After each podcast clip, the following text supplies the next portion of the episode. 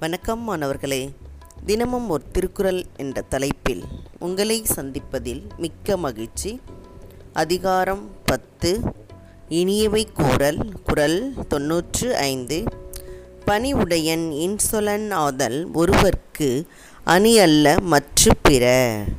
பணிவுடையன் இன்சொலன் ஆதல் ஒருவர்க்கு அணி அல்ல மற்று பிற. இதோடைய பொருள் பணிவு உள்ளவனாகவும் இனிமையான சொற்களை பேசுபவனாகவும் வாழ்வதே ஒருவனுக்கு அழகாகும். மற்ற அழகுகள் எல்லாம் உண்மையானவை அல்ல.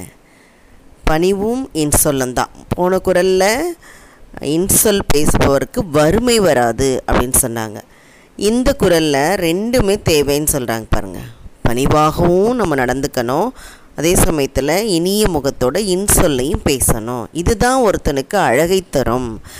அவர்கள் போட்டிருக்க கா அது செயினோ தங்கத்தால் ஆனது வைரத்தால் ஆன ஆபரணங்கள்லாம் அழகை தராது.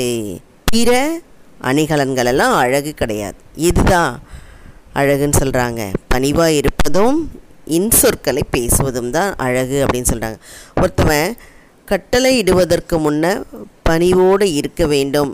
என்று யார் சொல்லியிருக்கான்னா அரிஸ்டாட்டில் சொல்லியிருக்கார். கட்டளையிடுவதற்கு முன்னால் பணிவோடு இருந்தால் மட்டும்தான் அதை கட்டளையிட முடியும். அதை தான் இங்கே வந்து அரிஸ்டாட்டிலும் சொல்லியிருக்கார். இப்போது பணிவை பற்றி ஒரு சின்ன ஒரு கதை உங்களுக்கு சொல்கிறேன் பாருங்களேன். ஒரு வியாபாரி அவர் வந்து ரொம்ப பணிவாக இருப்பார். எல்லா மக்கள்கிட்டையும் வந்து பணிவோடு நடந்துக்குவார். ஒரு நாள் பார்த்திங்கன்னா இவர் ரொம்ப பணிவாக இருக்கார். இவர் வீட்டுக்கு போய் நம்ம எல்லாம் இந்த திருடிட்டு வந்துடுவோம் அப்படின்னு சொல்லி பிளான் பண்ணி திருடர்கள் ஒரு நாள் போகிறாங்க அப்போ அவர் என்ன செய்கிறாரு அவங்களோட எதிர்த்து அவரை அவங்களெல்லாம் மடக்கி பிடிச்சு ஒரு அறையில் அடைச்சிருவார். அந்த சமயம் வந்து கிராமத்தில் இருக்கவங்க எல்லாருமே வருவாங்க. வந்து எங்கள்கிட்ட இந்த திருடர்களை விட்டுருங்க. நாங்கள் பார்த்துக்குறோம் அப்படின்னு சொல்லுவாங்க. அதுக்கு அந்த செல்வந்தர் சொல்வார்.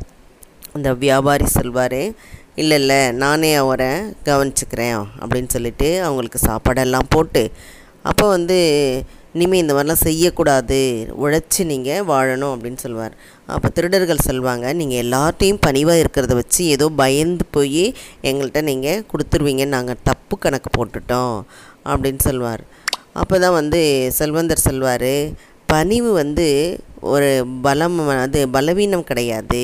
அது ஒரு பலம்தான். பணிவு வந்து பலவீனம் அல்ல அது பலம்தான். பயந்து நடக்கிறாங்கன்னு நினச்சிக்கக்கூடாது அப்படின்னு சொல்லி சொல்வாராம்.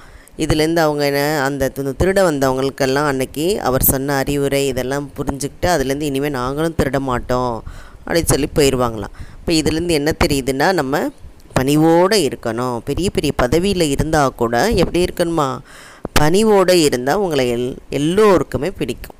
அதனால தான் இங்கே நமக்கு அதுதான் அழகு அதுதான் அணிகலன் அப்படின்னு சொல்லியிருக்காங்க. சரியா மாணவர்களே? இதை படித்து பயன்பெற வேண்டும் என்று கூறி உங்களிடமிருந்து விடைபெறுகின்றேன்.